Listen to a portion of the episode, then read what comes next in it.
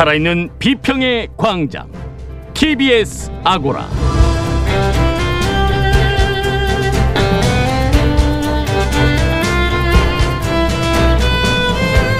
안녕하세요. TBS 아고라 송현주입니다. TBS 아고라 작년 10월부터 지금까지 7개월 동안 쉼없이 달려왔는데요. 5월부터 새롭게 단장한 모습을 선보입니다. 주막 아편과 사진관을 아고라 제1광장과 제2광장으로 재편해 좀 더 자유롭고 제약 없이 미디어 비평과 미디어 이슈 해설을 해나가겠습니다. 앞으로도 많은 관심과 사랑 부탁드리겠습니다.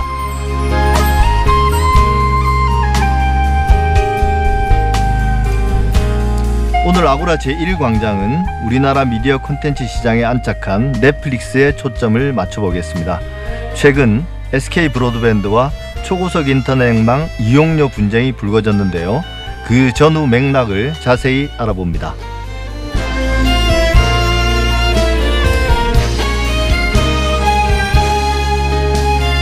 한미 방위비 분담 협상이 지루하게 이어지고 있습니다. 타결이 임박했다는 소식이 들리는가 싶으면 결렬 소식이 이어집니다. 언론도 혼란스러워하긴 마찬가지인데요. 아고라 제2광장에서 그동안 협상이 진행된 과정과 전망, 그리고 언론 보도의 문제점에 대해 이야기해 보겠습니다. TBS 아고라 지금 시작하겠습니다.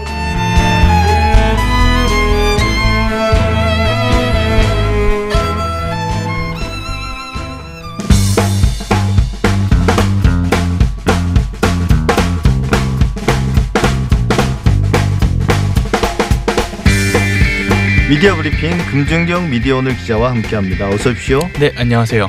네, 지난번에 얘기했던 기자 단톡방 사건 그 네. 후속 소식부터 알아볼까요? 연루된 기자들의 징계가 이루어졌다는데 어떻게 됐습니까? 네, 그 기자들이 채팅방을 통해서 이제 불법 촬영물을 공유하고 성폭력 피해자 신상 정보가 담긴 사설 정보지를 공유한 사건에 대한 수사 결과 피의자 12명 중에 11명이 기소유예 처분을 받고 이제 뭐 그런 상황이라고 지난번에 전해 드렸었는데요. 네.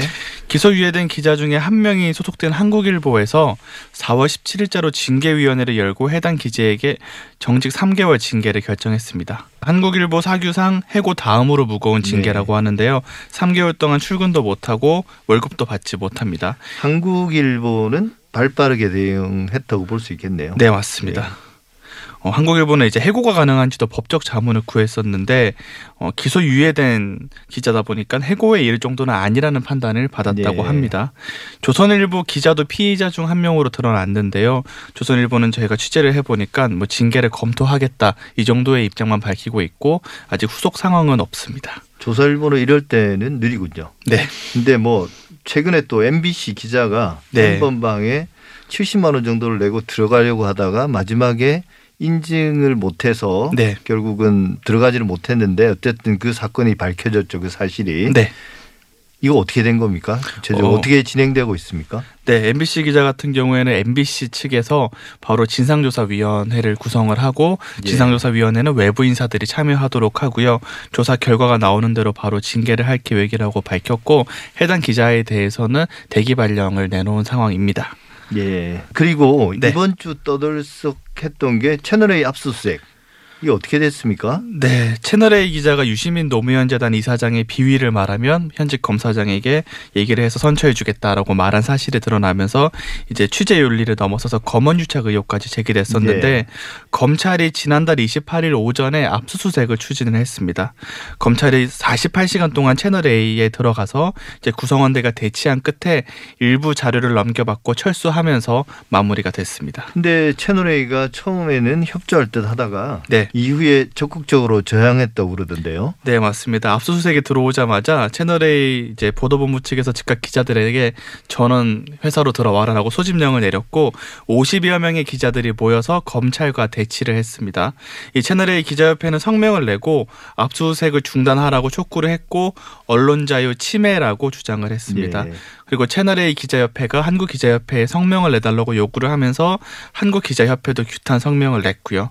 여담이지만 채널A의 노동조합이 있습니다. 이 채널A 노조에서 미디어온을 취재에 협조적이지가 않은데 이번에는 검찰이 무단 침입하는 모습을 담은 CCTV 네. 영상을 먼저 제보를 해주고 이렇게 자꾸 정보를 줄 예. 정도로 상당히 협조적인 모습을 보이고 있습니다. 근데 이게 언론사 취재 관련해서 언론사를 네. 압수수색하는 것 이거 참 대단히 논쟁적인 사안인데요. 어떻게 네. 이야기들이 오가고 있습니까? 언론계에서는 지금 감론을박이 이어지고 있는데요. 우선 김동훈 한국기자협회장은 한국기자협회 차원에서 취재윤리 위반 행위에 대한 징계 의사를 밝히면서도 검찰의 압수수색은 과도하다라고 지적을 했습니다.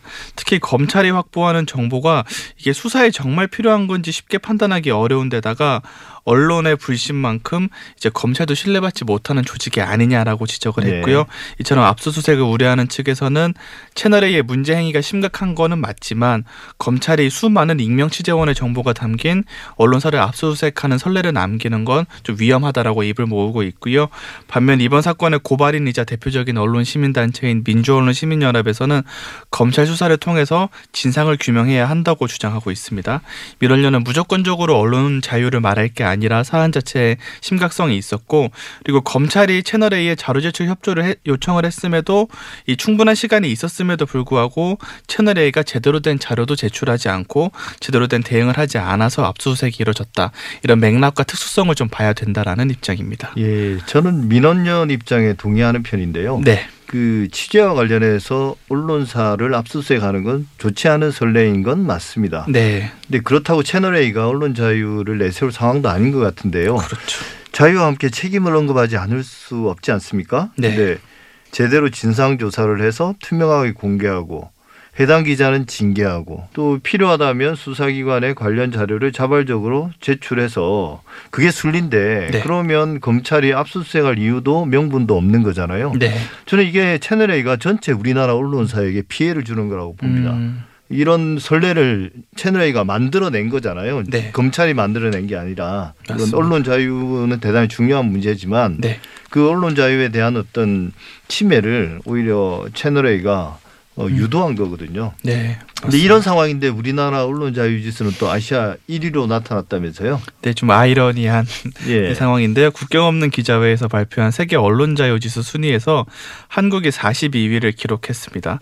지난해보다 순위가 한 계단 내려가긴 했지만 아시아에서 가장 높은 1위이고요. 참고로 한국의 언론 자유 지수가 가장 높았던 때가 참여정부 시절이던 2006년으로 당시 31위까지 올랐고요. 이명박 박근혜 정부를 거치면서 70위까지 떨어졌다가 문재인 정부 들어서 40위권으로 다시 올라섰습니다. 순위가 오른 요인을 보고서를 통해서 보면 정부 주도의 언론 탄압이 더는 이루어지지 않고 있고 네. 공영방송 문제가 일정 부분 개선됐다 이런 점들이 영향을 미친 것으로 보이고요. 다만 국경 없는 기자회 측에서는 국가보안법이 언론 자유를 침해하기 때문에 개선이 필요하다라고 코멘트하기도 했습니다. 예. 뭐 총선 관련된 보도에서 그 코로나 관건 선거라는 그 사설을 쓴 네. 문화일보가 뒤늦게 정정 보도를 냈다면서요? 네, 맞습니다. 언론사의 좀 핵심적인 입장이라고 할 수 있는 사설에 대해서 정정 보도를 했는데 흔치 않은 사례라고 볼 수 있을 것 같고요. 예. 문화일보가 총선이 임박했던 총선이 2주 정도 남았던 3월 30일자에 그래프 왜곡하고 가짜 뉴스도 코로나 관건 선거 놀이나라는 사설을 냈다가 4월 21일에 정정을 했습니다. 이 문화일보는 코로나19의 국내 확산에도 문재인 정부는 자화자찬 차원을 넘어서 사실 왜곡, 조작 행태까지 서슴치 않고 있다고 하면서 이 청와대 홈페이지에 올리는 확진자 완치자, 코로나19 확진자 완치자 추이 그래프가 왜곡됐다, 조작됐다라고 주장을 했습니다. 그러니까 이 그래프를 보면 X축이라고 하죠. 그러니까 날짜 예. 간격을 일정하게 두지 않아서 확진자 완치자가 극적으로 줄어드는 듯한 그래프를 만들었다라는 주장입니다. 그리고 또 외교부가 내놓은 국산 진단 키트 세 개 제품의 미국 식품의약국 사전 승인이 한미 정상 통화 후속 조치로 이뤄졌다는 정부 입장도 사실이 아니다라고 비난을 했습니다. 근데 문화일보는 지난달 21일에 정정 보도문을 내고 이 그래프 왜곡 조작은 사실이 아니며 진단 키트의 FDA 사전 승인은 이뤄진 것으로 확인돼서 불순한 관건 선거 시도와는 무관한 것으로 바로잡습니다라고 밝혔습니다. 그 핵심 주장이 잘못됐다고 인정을 네. 한 건데 X축이 일정하지 않았던 건 맞긴 한데 이건 외주를 맡긴 업체에서 그렇게 만들었던 거고 의도적인 조작은 아니라는 입장이고요. 실제로 확진자 완치자가 줄어든 것도 사실이고요. 그렇죠. 또 FDA 사전 승인 문제는 사실관계가 명백히 틀렸습니다. 참고로 청와대 쪽에 저희가 취재를 해보니까 총선 전인 4월 7일에 정정 보도를 요청했다고 합니다. 근데 문화일보가 4월 14일이 돼서야 총선 하루 전이죠. 예. 이때가 돼서야 정정보도 의사가 있다고 밝혔고 정정보도문은 21일에 냈습니다. 이 잘못된 정보가 나갔을 때는 빠른 정정이 상당히 중요하고 선거 기간이면 더더욱 그랬을 네. 텐데 이 절차가 상당히 늦어졌습니다. 이거야말로 전형적인 아니면 말고식 보도인데요. 네. 그, 그, 그 당시에 네. 그이 코로나 확진자 감소하는 것과 관련해서 네, 중앙일보 칼럼 그 기억나시나요? 네, 그때 이제 총선을 앞두고 정부가 검사 사례 수를 의도적으로 줄였다. 축소하고 검사를 안 해준다. 네, 그래서 확진자도 갑자기 확 줄어들었다. 또 이걸 김종인 당시 미래통합당 선대위원장이 이 같은 목소리를 냈잖아요. 음. 네네. 그 선거를 한 하루 이틀 앞두고 네, 이게 어찌 보면 언론의 노골적인 선거 개입이라고 할 수 있는데 네, 언론사가 누리는 언론사가 누리는 언론 자유 지수는 세계 톱10 안에 들 것 같은데요. 네. 책임은 제대로 안 지지만 어떻게 해야 참 자유도 누리고 책임도 책임도. 제대로 지게 할 수 있을까? 답이 있나요? 금준경 기자? 어, 상당히 어려운 어, 주제인 것 같은데요. 아, 언론 스스로 좀 노력을 해야 된다는 얘기를 하는데 이게 너무 오랫동안 반복되어 온 지적임에도 전혀 개선이 안 되고 있는 상황에서 네, 다른 대책에 대해서도 좀 얘기가 좀 많이 나와야 하는 것 같습니다. 예, 우리 다음에 네. 또 기회 되면 네. 그런 고민들 같이 이야기해 보도록 하죠. 지난주에 자세히 다뤘는데요. 김정은 북한 국무위원장 관련, 관련 언론 보도가 계속 논란이 되고 있습니다. 지금도. 네, 맞습니다. 가장 큰 문제는 좀 받아쓰기 보도, 따옴표 저널리즘이 많다는 건데요. 이 사안이 불명확하기 때문에 좀 신중할 필요가 있는데 특정인의 주장을 확인하고 분석하지 않고 전달하는 보도가 많아졌습니다.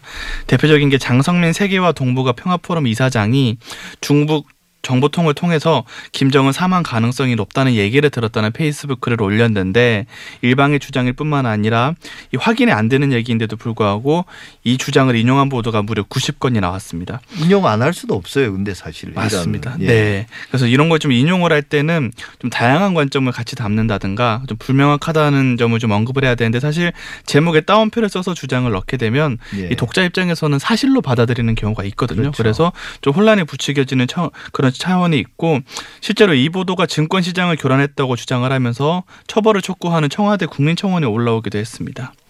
또 김정은 위원장 사망 오보가 나오기도 했는데요. 이 조선중앙 TV를 사칭해서 김정은 위원장 사망을 전하는 좀 그럴듯한 뉴스 영상이 올라왔었거든요.